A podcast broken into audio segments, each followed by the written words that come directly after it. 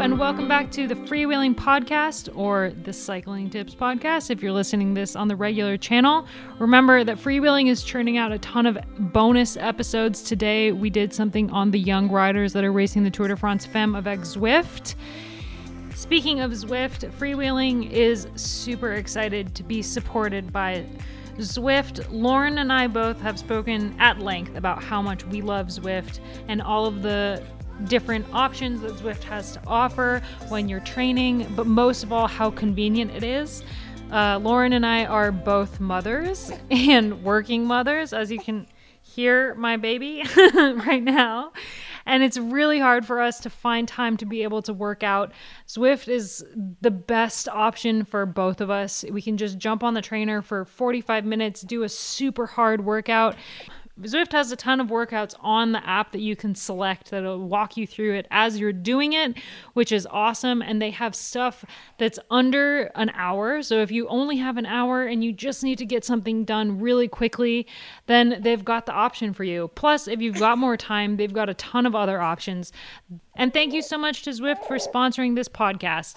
As we've been doing, Lauren and I are going to watch the final couple kilometers live on the podcast. We're joined today by Allison Jackson, and then Matt and Amy are on the ground. They reeled that in pretty quickly over the last 3.5 Ks. Yeah. They just like turn it up and then that's it. It was really weird what Leanna Liphart just did. She like burst to the front, gapped everyone, realized no one was on a wheel, and then just went straight back out. I don't know how much time Leanna Liphart spends doing a lead out. She's got great power. So 3 kilometers to go.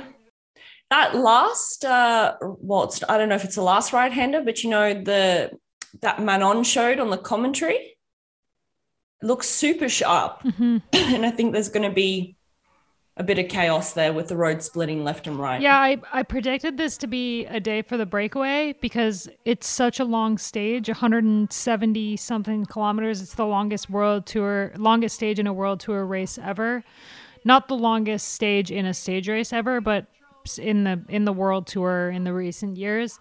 The only thing close to it is the 165 kilometer long stage from the Giro Rosa in 2020 won by Lizzie Banks.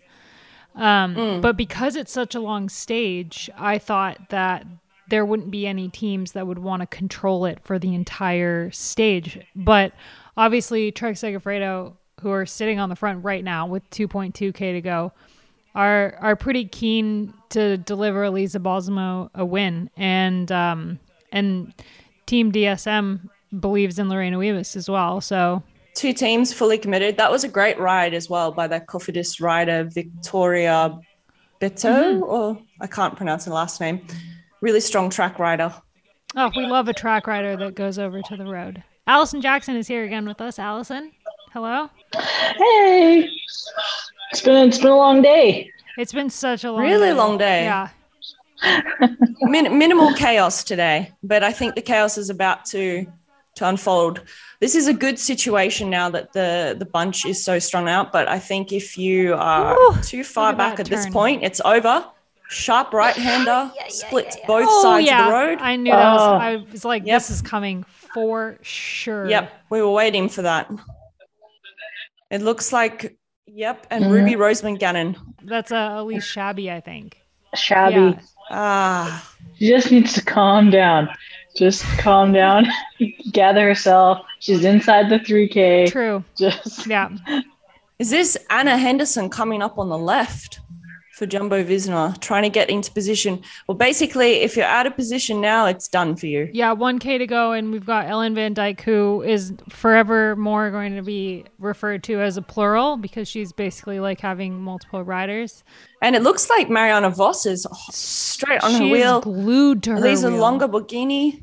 I can't see Balsamo. I think I see the rainbow stripes, but I'm not sure. Wiebes is in a good position right now, but it's hard to see the world. Ah, there she is. The World Championship Wiebes, is on Wiebes. And Kopecky is getting a lead out from Demi Bollering. I mean, Kopecky's so far back now. No, Balsamo's. Oh, but Rachele Barbieri. Whoa. Oh, yeah. No. Well primed. Oh no. What just happened? Elisa. You know what? So smart. Rachele Barbieri knew exactly where to go. She didn't get messed up trying to follow. Yeah. She has to lead the bunch now, but that could have been a bad situation for everyone. That could have been really bad, yeah. God, she's just like so incredible. Well, she's gone early with this, but no one can hold her wheel. She's amazing. No one can hold her wheel. Like unbelievable. Balsamo takes second, and I think Vos third. Which I think Vos will still be in the points. We'll find out in a couple minutes. But I would just love to see Wiebes in that point jersey. Like for good, you know, like actually holding it. To own it. Yeah, because she's wearing it now, but she's just kind of the caretaker for Vos. Although, what's the difference in points? She's right now before they've updated it. Vos has 186 and Wiebes has 128, tied with Kopecky. Mm. That's going to be a hard one. I mean, the next three stages, I'm not sure how many sprint points there are. That they tried to put the sprint points in, you know, places on the course where they think the sprinters can still get through. But that seems like quite a deficit. I think is it 25 points maybe on the line? We'll just have to wait and see. It's going to be a tough battle between the two of them, but my heart tells me that it will probably be Vos on the last day wearing that green jersey. I believe it's 50. Yeah, it's 50 points on the line for first, 30 for second. So Wiebes got 50 and Vos got 20. So she's edging closer right now. Yes. But also in the intermediate sprints, Lorena is doing a little bit better. And it's interesting with the tour. Normally our stage races, intermediate sprints you might get, or the amount of points that you get is very small and it only goes down 3 deep. But here at the tour, the points go down, far. So even when there's a break ahead, all the points that are collected in the intermediate sprints by the bunch still add up for their overall. And so Lorena is still, creeping forward little by little on all these intermediates. I think she'll get the green light to continue to go ahead with collecting those points in the next three stages while still being able to do as much as she can for the leader of the race, which is at this point Juliette Labous. So it will be, like we've said before, there's many races within this race, and that's just one of the exciting competitions that to keep an eye on. I feel like DSM could pull like a Wout move and throw her in early breaks on the mountain stages and try to get her up the road. How is she still asleep? She's still asleep. She just had an osteo appointment. No, not just over 3 hours ago. And osteos are like magicians. I don't know what they do, but they make babies sleep. They correct their body and then the baby just like sleeps. Yeah, she's just bike lengths ahead, isn't she? Yep. Absolute bike lengths. And I think Barbieri took fourth again. Yeah, fourth again. Yeah, she's always just sitting in that fourth pocket. But, you know, it was a tough final for her. She had a lead out that sprint. I mean, she's a track rider. She knows how to watch the bunch and time a sprint. But, yeah, Lorena's just got the power. And a little bit more of a lead out through. Mm-hmm, mm-hmm. What makes Lorena Wiebes so good at sprinting? I mean, she's unbeatable. Allison.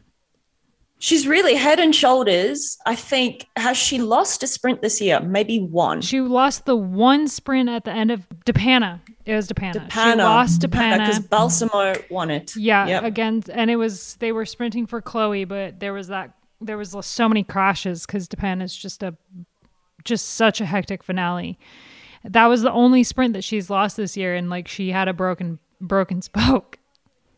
Oh man, it's just it's so fun looking at her pro cycling stats because it's all just these number one or like single digit numbers. But yeah, I Actually, I can't think of the last time in women's cycling we had a sprinter so dominant.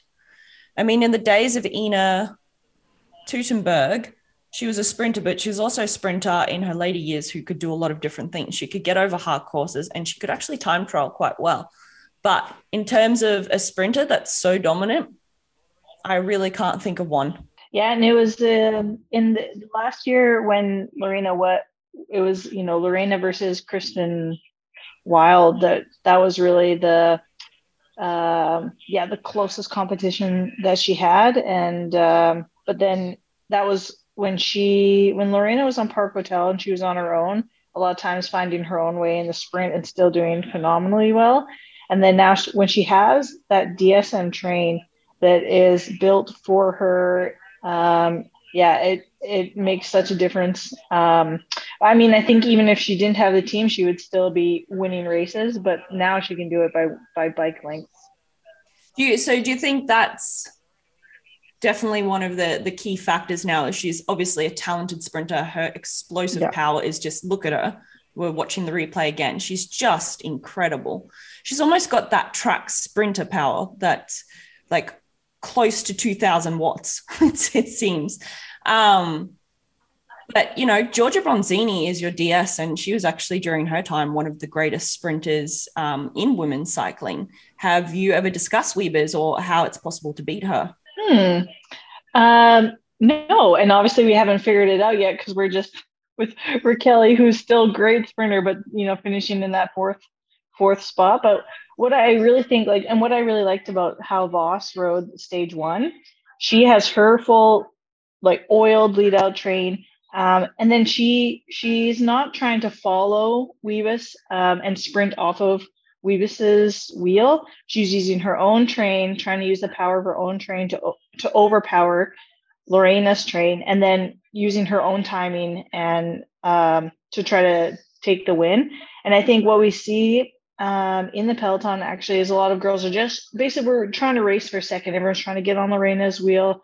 We know that she's going to make it into the clear space, and if we can hold on the wheel, maybe we make a podium. But I really think it's going to have to be the power of tactics and lead out train in order to beat Lorena. You would think, based on the riders of Trek Segafredo, that just the sheer power of that team, that they could deliver Balsamo, out of all teams in my opinion, the best lead out compared to Wiebes. So if it was like mano a mano on each side of the road, Lorena versus Balsamo, and I'm sure we've seen that, then that would probably be the closest competition you could get, because I still think Balsamo is quicker than Vos. Vos is phenomenal, but Balsamo is still the faster of the two. Balsamo got lucky that she wasn't on her usual Elisa Longo Borghini wheel at this point in time and didn't follow Elisa when she went left instead of right. And I think Elisa's new sprinting skills came in handy to not take out the peloton in that moment, because she was ahead of everybody when she took the wrong turn. She probably followed a moto. Like, a moto probably went. Yep. Yeah. Well, also at the final there, when you're doing the lead out, it is, you can't think anymore. You're just trying to do the job. And so, yeah, to try to make decisions at the end is really hard. So yeah, it's very easy to make a mistake. Looking at the points after the stage, Vos is still ahead, but only by 26 points. And tomorrow there's one intermediate sprint up for grabs, but there's three category 4 climbs before it. So they're not, huge climbs, but I picked today and tomorrow, stage 5 and 6, as breakaway stages. So I'm curious if my prediction will be true tomorrow. With the two huge mountain stages coming over the weekend, I think the teams will not want to control the race the whole day. But that being said, there are teams like, Trek Segafredo, who maybe have a better shot at winning a stage with Balsamo than they do winning either of the stages in the mountains with Elisa. I will forever be referring to Elisa Longo Borghini as Elisa and Elisa Balsamo as Balsamo.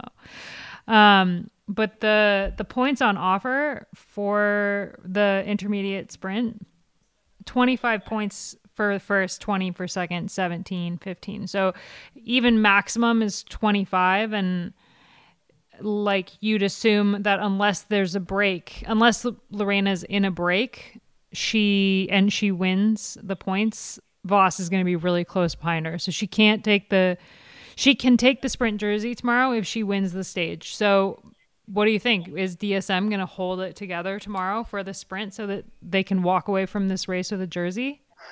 That's an interesting one. I mean, they've been very clear with their intentions to go for the overall GC with Juliette Labous. They're really backing her. Mm-hmm. They've gotten 2 stage wins. When does the sprint come tomorrow? At what point? 84K because that will be into the stage. See, that's, if it came early in the race, I would say yes. But to control the race for 84 kilometers and then go into 2 big mountain stages, I don't know. Yeah. I think you're right that, again, a break is going to try and go up the road. And the GC riders are going to be pretty happy with that going because the last 2 stages are going to be hectic. But there are teams in this race that we have discussed aren't GC contenders, and their only shot perhaps at a stage win is going to be tomorrow. It's a last chance because it's going to be the climbers on Saturday and Sunday, and there are just a handful that could potentially win, if not 2 or 3. Yeah. What's interesting is that they, of course, are backing Juliette, and she won Burgos, and she's been riding incredibly well this year, especially in the mountains. She had a great Giro. She won that mountaintop finish. But her up against the other general classification favorites in the race, it's like she's going to be a great contender, but can she beat Van Vleuten? I don't know. But they have like a surefire win and jersey in Wiebes. So it's so interesting. It's like being, trying to send I don't want to compare it to men's, actually. So I'm not going to finish that thought. But what I was going to say. Mm-hmm. Mm-hmm. But also, right, in women's racing, having someone in the top 10 and having someone in the top 10 in the Tour de France is meaningful to every team. And so, yeah, Juliette, sitting 7th right now. I think they still, in the end, want to give her, the shot. So, I think it will be interesting. And we'll see how the other teams race, if they race it dynamically too. I mean, that's a day when, I feel like Canyon SRAM will really want kind of the stage win. Maybe Elise Chabbey goes up the road on these kind of hard climbs. And then, I think it'll be a difficult one to control or manage. I think it'll be too aggressive maybe for Lorena to really hold on, or for then DSM to pull it back. Yeah, I agree. I think it's going to be super interesting. I also think that we should mention that rumor has it that Lorena's going to SD Works next year, which is a move that I like for. It's interesting that this is the second time she's ended a contract early to go to a new team. But I think for her, she's got this setup at DSM that's awesome. They really back her as a rider, but they also don't take her to a ton of races. Like, they don't take her to races that she could do well at. They pretty much just take her to races that she will win. And it means that she's a very, very good sprinter, but could she be more of a classics rider? Could she win races like Flanders? We don't know. They don't really back her when it comes to stuff like that. They really love Flirty Mackay for races like that. And so I'm super curious to see what that switch is going to do for her as a rider, how she's going to evolve, but also like DSM is going to be kind of up shit creek without a paddle. Like, without her, they're not going to win like nearly as much, 98% less. 99. Yeah, because they have they've ridden for Charlotte de Cool a few times in races, who's done well, and she's young, and I really think DSM just like feels like with the way the DSM way that they can take a rider like Charlotte de Cool and turn her into something spectacular. And I mean, I think they do have the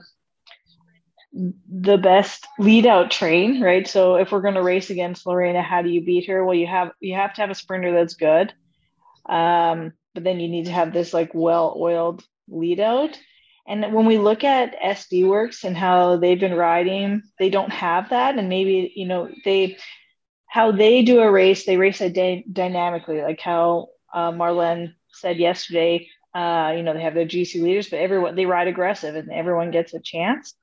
And maybe that's something interesting for Lorena, but I think like the whole peloton won't really allow Lorena to ride in a small group, because everyone knows that she'll just win. So that kind of tactic with her won't really work with SD Works. But I mean, also sometimes when you have Lorena on the team, all of a sudden you have an amazing lead out because everyone just knows that she can win. So they just want to do the job. But yeah, I think, for sure, it'll be interesting. I mean, if we look at Lotte Kopecky, who I would have said years ago was a sprinter with the potential to do well in the harder races, since being on SD Works, she's actually in my head transitioned into a classics rider. She's no longer really, I mean, the exception of the Champs-Élysées, but she's not one of the main contenders in the sprint finishes now. Before she was running consistent podiums, if not winning. And since, you know, moving to SD Works, she's just become more of an all-rounder and just doing really well in the classics. I don't know if Wiebes has that potential. I think Abby is right. Perhaps she's moving to that team because, I mean, it is SD Works. It's an amazing team. I'll just insert the sound of like cash money hitting a bank. Yeah, that's sort of what I was trying to get at. But other than that, yeah, I agree with you, Alison. I don't know what they're going to have to offer her. They have the firepower to be a team that can do an amazing lead out, but I don't think we're going to see the same sort of commitment race after race after race. They're not going to just sit back and control the race like DSM have done for so many of these races, because they've got that one card that they can play and they know 99 out of 100 times it's going to work. Yeah, I hadn't even thought of that this is potentially this isn't a great move for Lorena. Because, yeah, there's no way that they're just going to commit to her. They don't do that. They always go in with multiple options and they always kind of let the chips fall where they may. And that hasn't worked out for them in this season like it has in the past. They don't have Anna van der Breggen to pick up the slack. And so I don't know. That's going to be so interesting. And like you mentioned, Lotte Kopecky, I mean, she was 11th today. I think like a year ago she would have been, you know, possibly second ahead of Balsamo. So it's not, it's interesting to see how riders develop and like how I would like Lorena's still kind of a young rider in the sport. Like she's 23. She's 23. I thought she was 26 because she's no. She's a young rider. Yeah. She's a young rider. Amazing. When I see their birth dates, sometimes the ones that are born in like 2000, late 2000s, you're like, dear God. Well, listening to Juliette Labous' audio diaries are pretty hilarious because she's rooming with a 20-year-old from Norway, and the two of them, the dynamic between the two of them is incredible.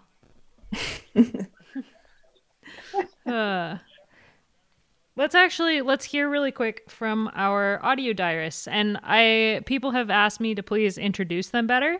The reason that I don't introduce them by name is because I never know if I'm actually going to get the audio diary or not. Sometimes, you know, it's been a really hard day and people are tired and they forget. And I don't want to be constantly pestering riders when they have a job to do. So I don't like specifically say who the audio diary is going to be, but check the show notes because I always list them in order so you'll know who is talking. But let's hear from our riders on the ground.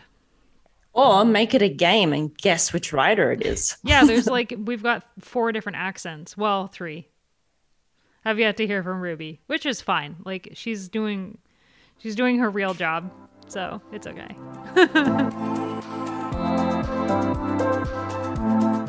Hey, Abby, just coming to you, getting into the hotel really quickly, and I'm in massage as we have dinner in a minute. I really wanted to do a little mini interview with Emily Newsom, my teammate, because she was in the break for the most of the day today, and did a really good job being up there, making it easier for the rest of us on my team to not have to work so much in the peloton. It was a fairly chill day, and I think people may have gotten a bit, I think people lost attention a little bit, and that led to a big crash. I don't know how I managed to avoid it, but it was just behind me, but a lot of people went down, including 4 of my teammates. They're okay, but yeah, super not ideal for the majority of the people. Hoping everybody's okay. And then it was a very, very, very fast finish with a technical hard right to the sprint. A bit hectic in that finish, and just a very long day. Looking forward to more climbing in the next few days. And overall, okay day. Hoping my teammates who went down can recover a good amount today. And yeah. Hello, and welcome to another day and another update from Casa, Julie, and Anedore. So today we had, so far in both my and Judy's career, the longest bike race, 179K, included the neutral. So it was a really long day, but I think we also found it a bit relaxing because the bunch was, just ready for a bit more easy day after 4 really hard days. What do you think about today's stage, Julie? Yeah, also really long day for me because we didn't have the best sleep with our air condition that wasn't working. It was pretty poor. Luckily, Anedorte's fan was helping us get through the night, but it wasn't impressive. Now, new hotel, super good aircon. It's so cold here. It's like 19 degrees. Yeah, really great. Yeah, a bit more. We actually should have been in a break today, and we didn't succeed, so we are not impressed with that. But we tried, and we were in a lot of attacks where there were like more than 4 or 5 riders, so that was good. But tomorrow we really need to be switched on after like the periods where everyone are joining the attacks, so we just have to continue trying. And another update that I didn't even tell Anedorte yet is I rode up to Lorena Wiebes today, and I said to her, seriously? My teammate is super disappointed in you because you don't have the green handlebar tape. And she said, I understand. I will try and tell the team. So disappointing. Oh my gosh, she's been riding with the green jersey now for so many stages, and she hasn't even told her team. Now, chop, Lorena Wiebes, you need to go to work.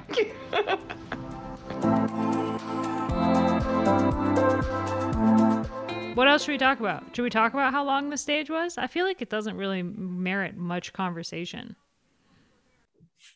I mean, their uteruses didn't fall out, so that's always good.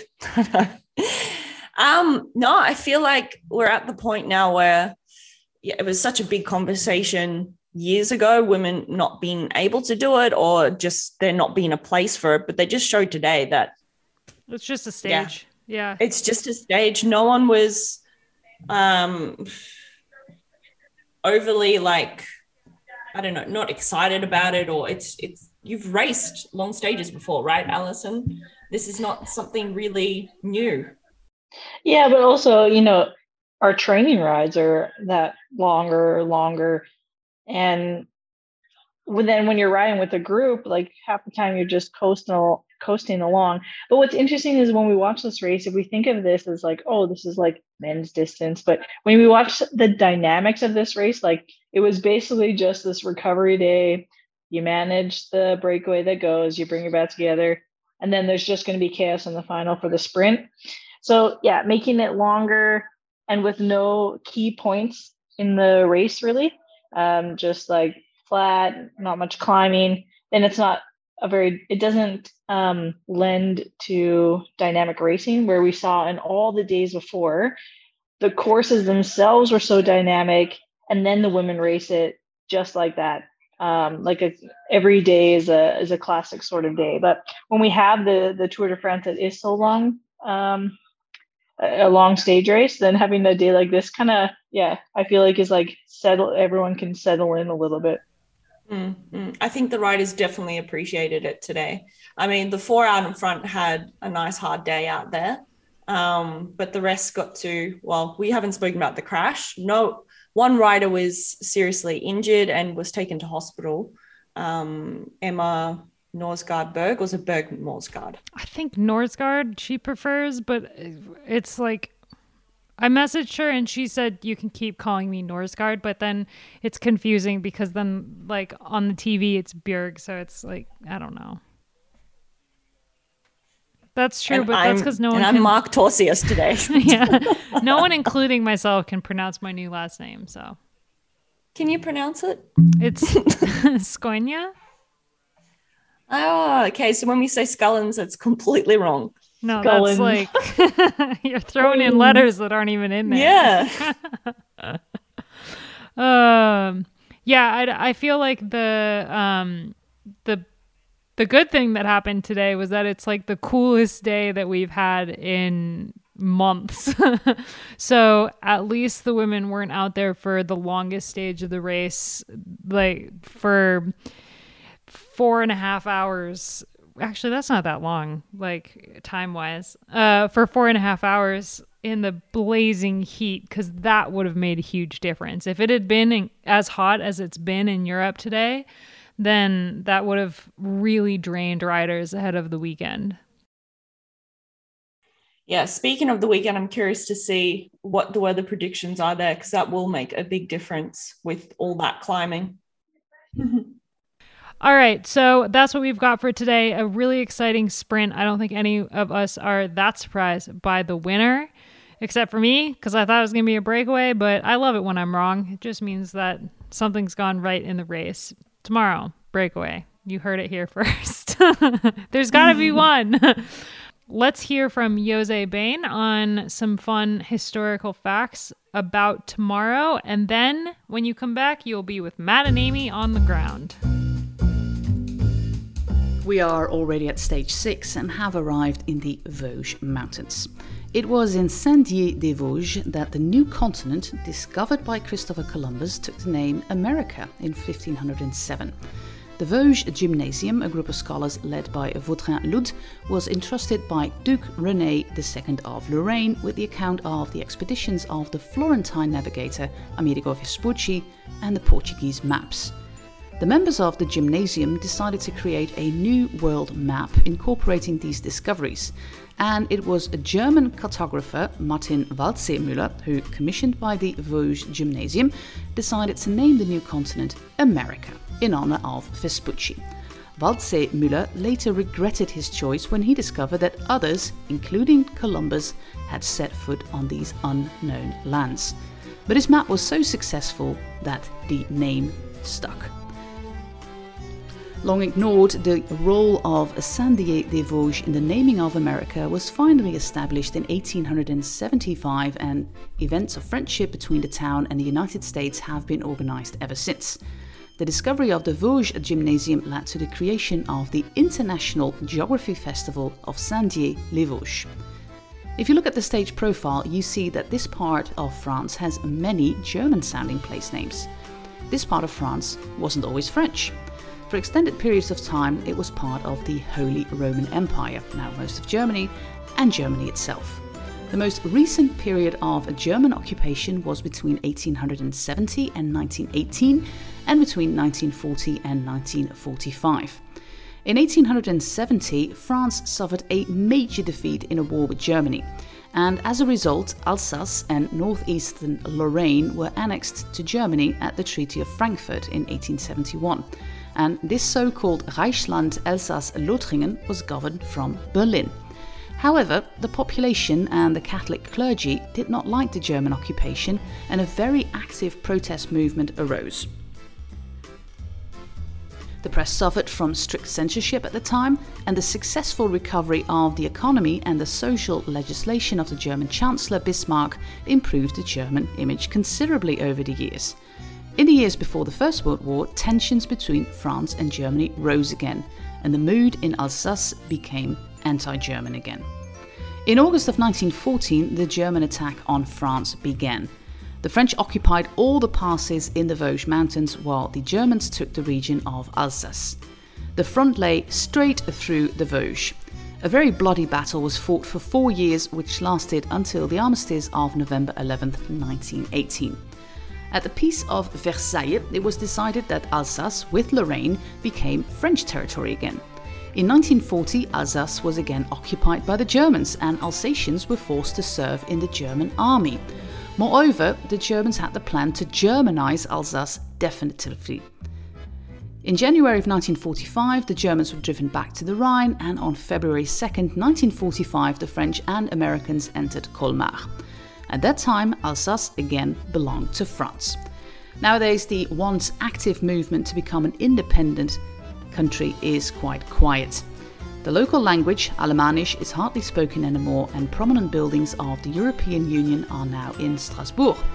But the place names, or many of them, still testify of a once German past.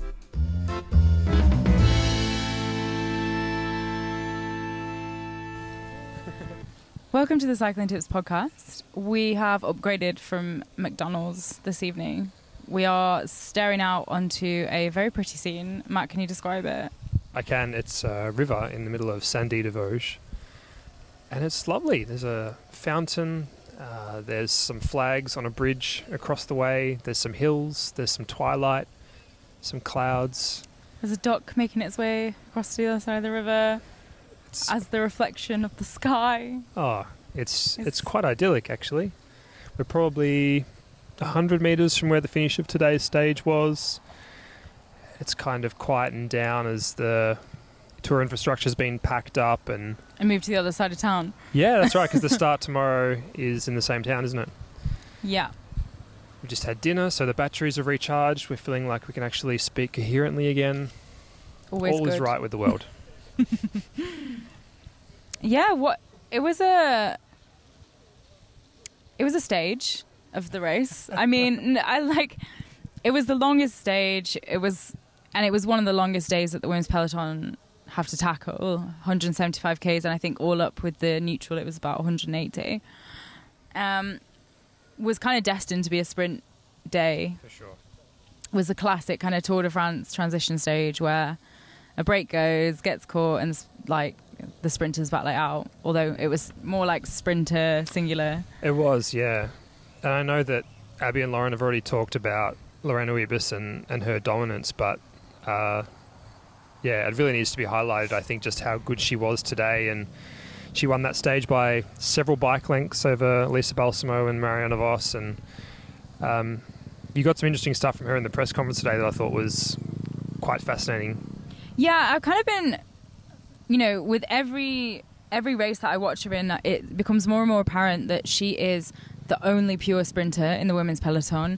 She's the only she's the only sprinter that does it by the book in terms of, you know, she's got a really good lead out. She's got that instinct to follow the right wheels and, you know, last minute, like, change if she has to. And she's also just got the classic, like, leg speed. She uses her whole body to, like, propel the bike forward. And she's just, yeah, she's just a full sprinting package. And really, there isn't another rider like her in the women's peloton at the minute. Yeah, you're right. And, I mean, you sort of asked her about that, didn't you, in the press conference about why is it that there aren't so many pure sprinters like we might see on the male side of the sport? Yeah, it was interesting, actually. So I ran back into the press room while she was giving the press conference. Yeah. And she was halfway through kind of answering someone else's question around the subject of sprinting in the women's peloton. And she was saying that when she, as she was coming up, she was following men's racing for inspiration. So Peter Sagan, she cited, although she did have a snide little comment about him that he's not so good at sprinting anymore, which is fair. And then she says that now she looks to Fabio Jakobsen. And as much as, like, we like to get our back up a little bit about, you know, women's and men's cycling being compared like that, at the end of the day, as somebody who is coming through as, like, a pure sprinter, she doesn't really have anybody to look to in the women's peloton. Yeah. And in terms of, like, just simply because there hasn't been the infrastructure, the budget, the teams in place for women of her style of rider to be able to hone their skills, really. Yeah. It's always been really important to be an all-rounder, and she kind of alluded to that. So then I kind of asked her, like, why she thinks there aren't that many pure sprinters in the women, or there aren't any pure sprinters in the women's peloton, and she kind of said, well, because it just, the racing doesn't lend itself to it, the parkour of the races, and yeah, just kind of there aren't that many opportunities, which is really interesting, because I think we definitely are going to see more of that, and especially now that there's a Tour de France, because there is, I mean, she's wearing the green jersey, it's not actually hers at this race, but it is just emblematic of, like, of sprinting on the road. And it's right that in the same way that it was right when Vos put on the yellow jersey, it was totally right that she was put on the green jersey as well. And winning on the Champs-Elysees, it really, like, beckoned in this new era of sprinting in the women's peloton, I think. Is there anyone else that's coming through the ranks that could be that kind of pure sprinter that's maybe a few years off developing into that top-level rider, do you think? I think there are a few. I think there's one of them, although she is the same age as her, because, to be honest, I don't think age is particularly relevant, but her lead-out woman, her main lead-out woman, Charlotte Kool, is one of them where I think if she was given the opportunity, she'd also be a really fast rider. Today I was really impressed with Maaike van der Doorn from Le Col Wahoo. She came fifth. She was in the white jersey earlier in the race, hey? Yeah, she was. So she put that on after the Champs-Elysees stage, which she actually didn't.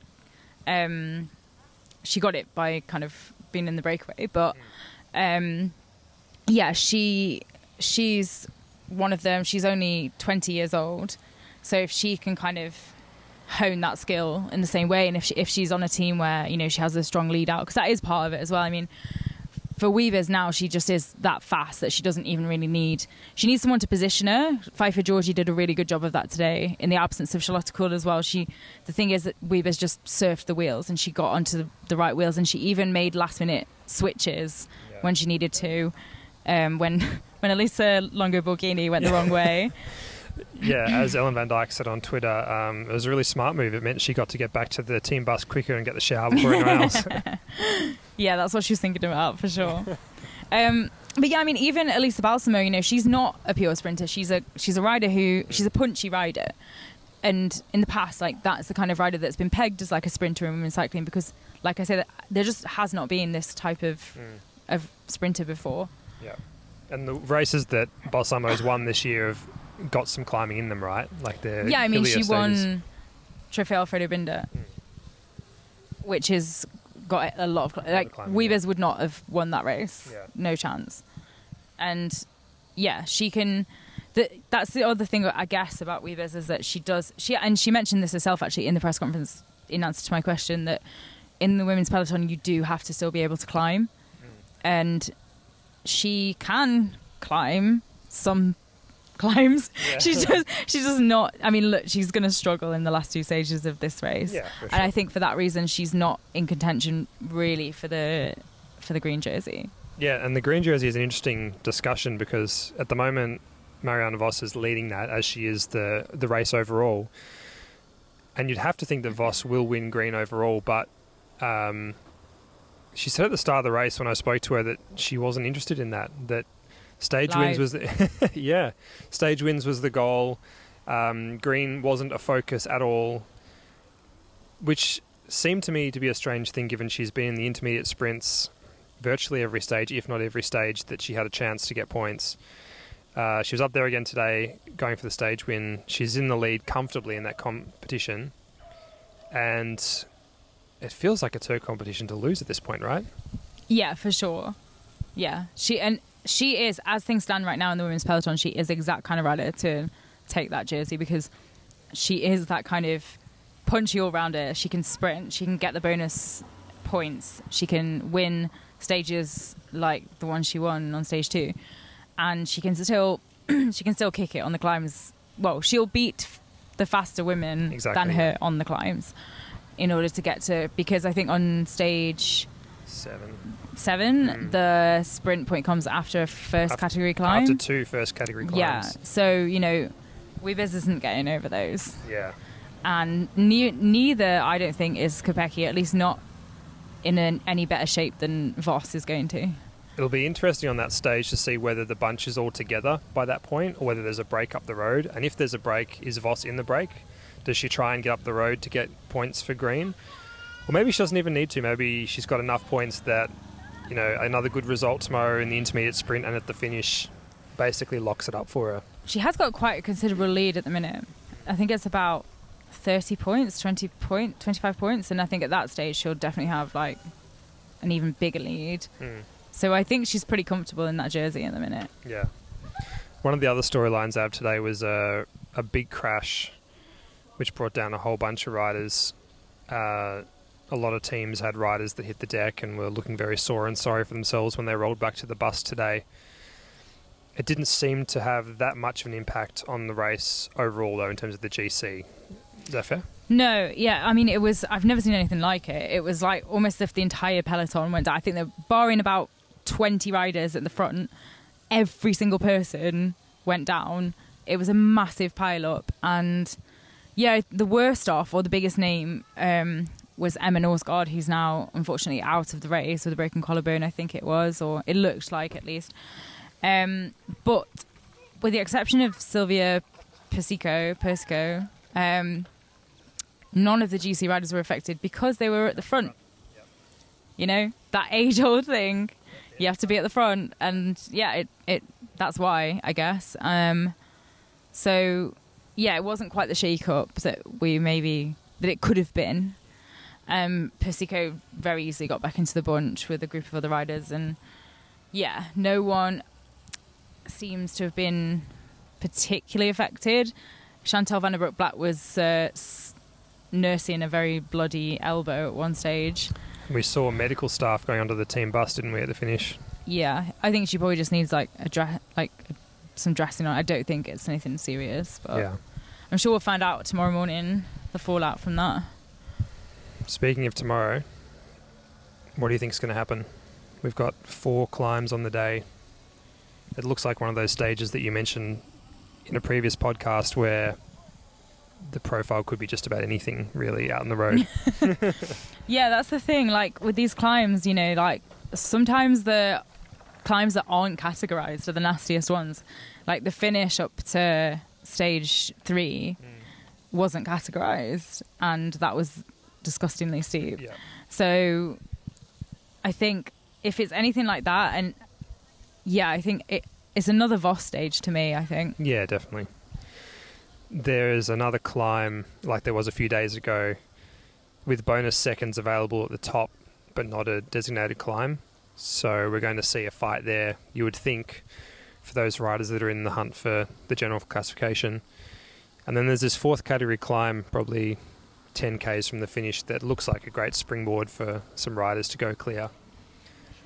But it's hard to see Vos being distanced tomorrow, I would think. I think you're right. It's another stage for Vos. Yeah. To extend that lead before the final two mountain stages. And the GC is pretty much unchanged after today from yesterday. We had a little bit of a moment where we thought maybe Elisa Longo Borghini had lost 9 seconds after her little detour. And it was on the official results sheet, wasn't it, for a while? Yeah. There. Yeah, and then I think an angry Ina Tuttenberg might have gone to the jury and said, hey, because the motorbike did kind of lead her that way. She was right on the front of the peloton and it turned off. And, yeah, it was probably meant to turn off there, but it was a bit close. And I don't know.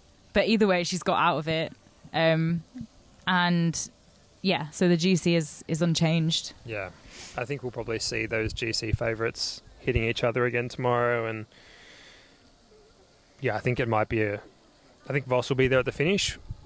It'll be interesting to see how many other riders are with her, you know, whether it's a big group or whether it's a handful of select riders like we saw on the stage that she won earlier in the week. It'll be interesting to see how that plays out. And if you're listening to this on the Cycling Tips podcast channel, then make sure you head over to Freewheeling because there's lots of extra Tour de France Femme content over there. We've got some mini pods with...